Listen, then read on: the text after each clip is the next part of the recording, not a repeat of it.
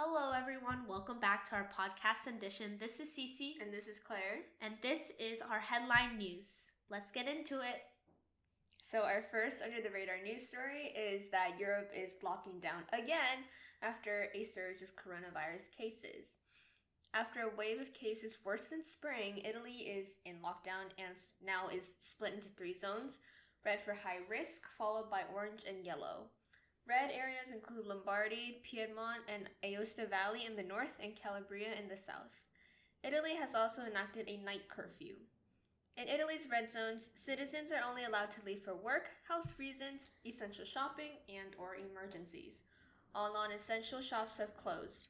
However, hairdressers are still open and people can still exercise near their homes if they wear face masks, which honestly doesn't make that much sense to me, but the orange zones include Puglia and Sicily in the south.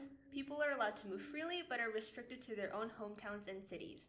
Shops continue to remain open. In the yellow zone, which includes Rome, only the national curfew restriction from 10 p.m. to 5 a.m. applies. Anti lockdown protesters clashed with police in neighboring Slovenia. Slovenia is also in partial lockdown since corona cases have been spiking pretty much all around in Europe.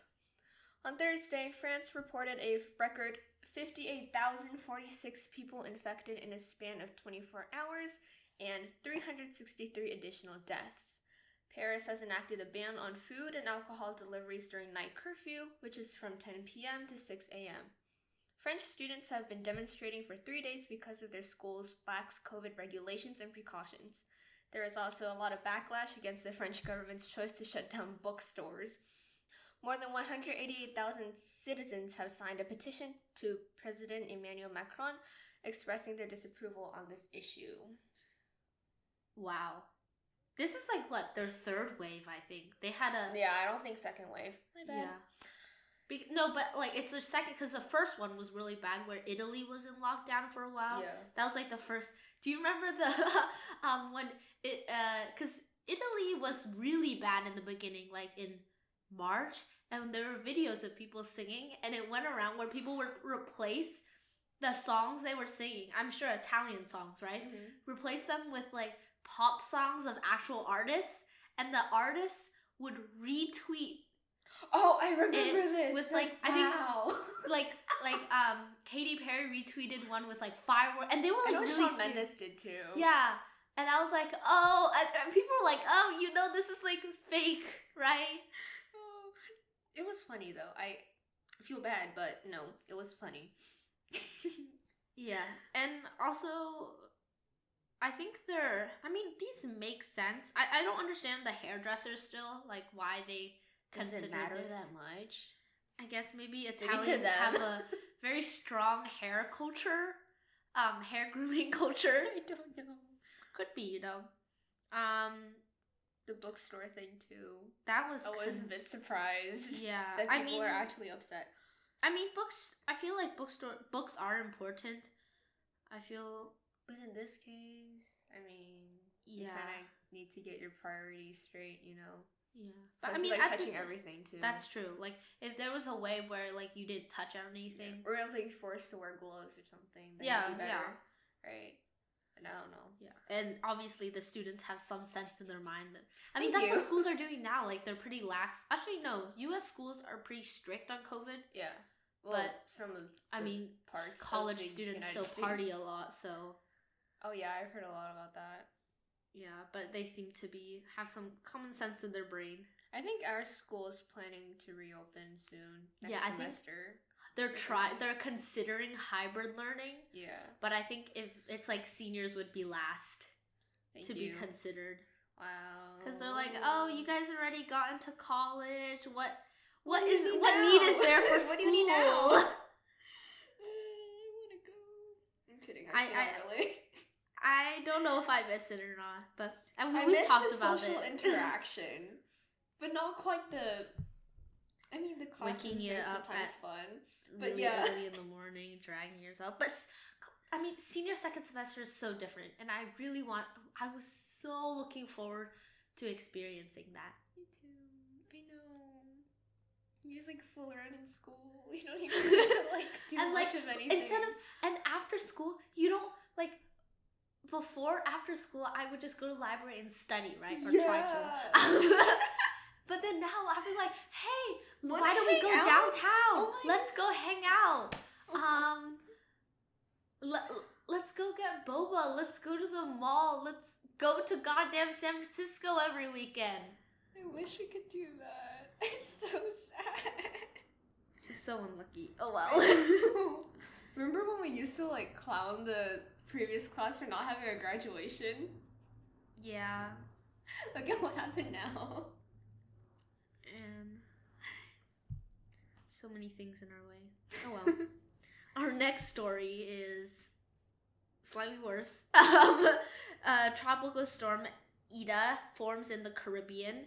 Um, it is the 28th named storm of the 2020 hurricane season, and it is now declared as a Category 1 hurricane and forecasted to land in Central America. According to the National Hurricane Center, Eta's winds are nearly 50 miles per hour and is moving west at 15 miles per hour. The hurricane at this rate is expected to land in Nicaragua on Tuesday. Heavy rainfall from Eta may lead to river flooding and flash flooding in parts of the Cayman Islands, Jamaica, and Central America. The NHC also predicts that the hurricane will raise water levels to 6 to 9 feet above the normal level in the areas affected. That's taller than me. Um, a hurricane warning has been issued from the Honduras Nicaragua border to Sandy Bay, Sirpi, and a tropical storm warning was issued for the northeastern part of Honduras from Punta Patuca to the Nicaraguan border. I feel like so many times I say Nicaragua, I'm just gonna get it wrong. you um, did it fine. uh, hurricane season! Hooray! We've been waiting for this. Yeah. This happens. I remember last year in Apes, the same thing. really? Yeah, Yeah, we, this was Apes. like the time we, we were learning about hurricane season. It was like, oh, because remember last year was like Puerto Rico or two years ago, I remember recently. I don't remember. and then like when. you know the um video where like Trump was just throwing um rolls of uh towels like at a concert. that was the same one. Here, have a towel. Have a towel. Oh, the Oprah, uh, the the Oprah one. You get a towel. You get a towel. You get a towel. Oh no. That's funny. I will give myself that. I mean, other than this, hurricanes are super, super dangerous and they wreak a lot of havoc. And so, if you guys can donate, I think that'd be Alright. great. We will link a donation. Um, we will link a donation. We will provide a donation link. Yeah, we will. Pro- we will provide a donation link in our description and on Instagram. cool. So help out if you can. And moving on to our third story, the FDA panel declines to endorse a new controversial Alzheimer's drug. Although the first new Alzheimer's treatment in over two decades, aducanumab, is a very hard word to pronounce, I'm sorry if I mess up, which is a drug created by Biogen, was not endorsed by the Food and Drug Administration.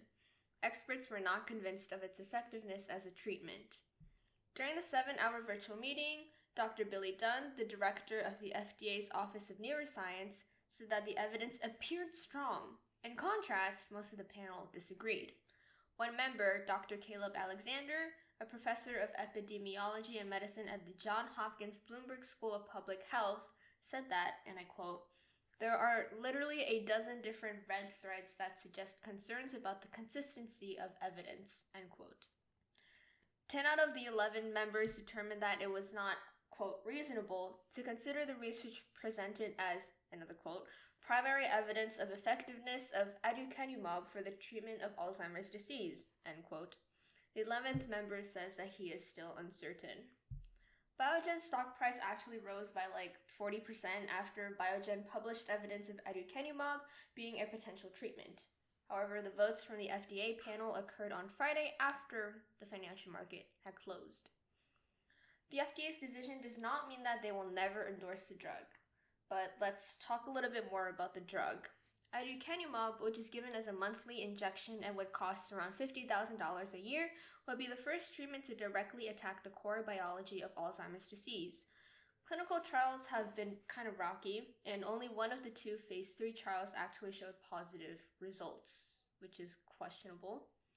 The FDA actually usually requires two convincing studies in order for a drug to be approved, but they have made exceptions in the past. Okay, wait. Because I feel like when we learn about the scientific method, they're always like, repetition is important, right? Indeed. Two seems a little, um, too little for me. Because when we did experiments, we had to do it like three, four, five times I remember, yeah. For like a penny, like a freaking like penny. for like a, like a very small one, like oh flip a penny, right? But then here they only need two studies. I'm so confused. I mean, I'm I maybe get- the studies have multiple trials in them, Maybe yes, know. that's true. but I understand your concern. and especially for something as, you know, um, dire as Alzheimer's, like you want the drug to work and actually prove to be It's true. effective before spending all this money and deciding here, like releasing it to the world and be like, here, this drug totally works. When in reality, it would not. So yeah. hmm I mean, FDA, the Food and Drug Administration, I feel like the drug part is not as good as the food part.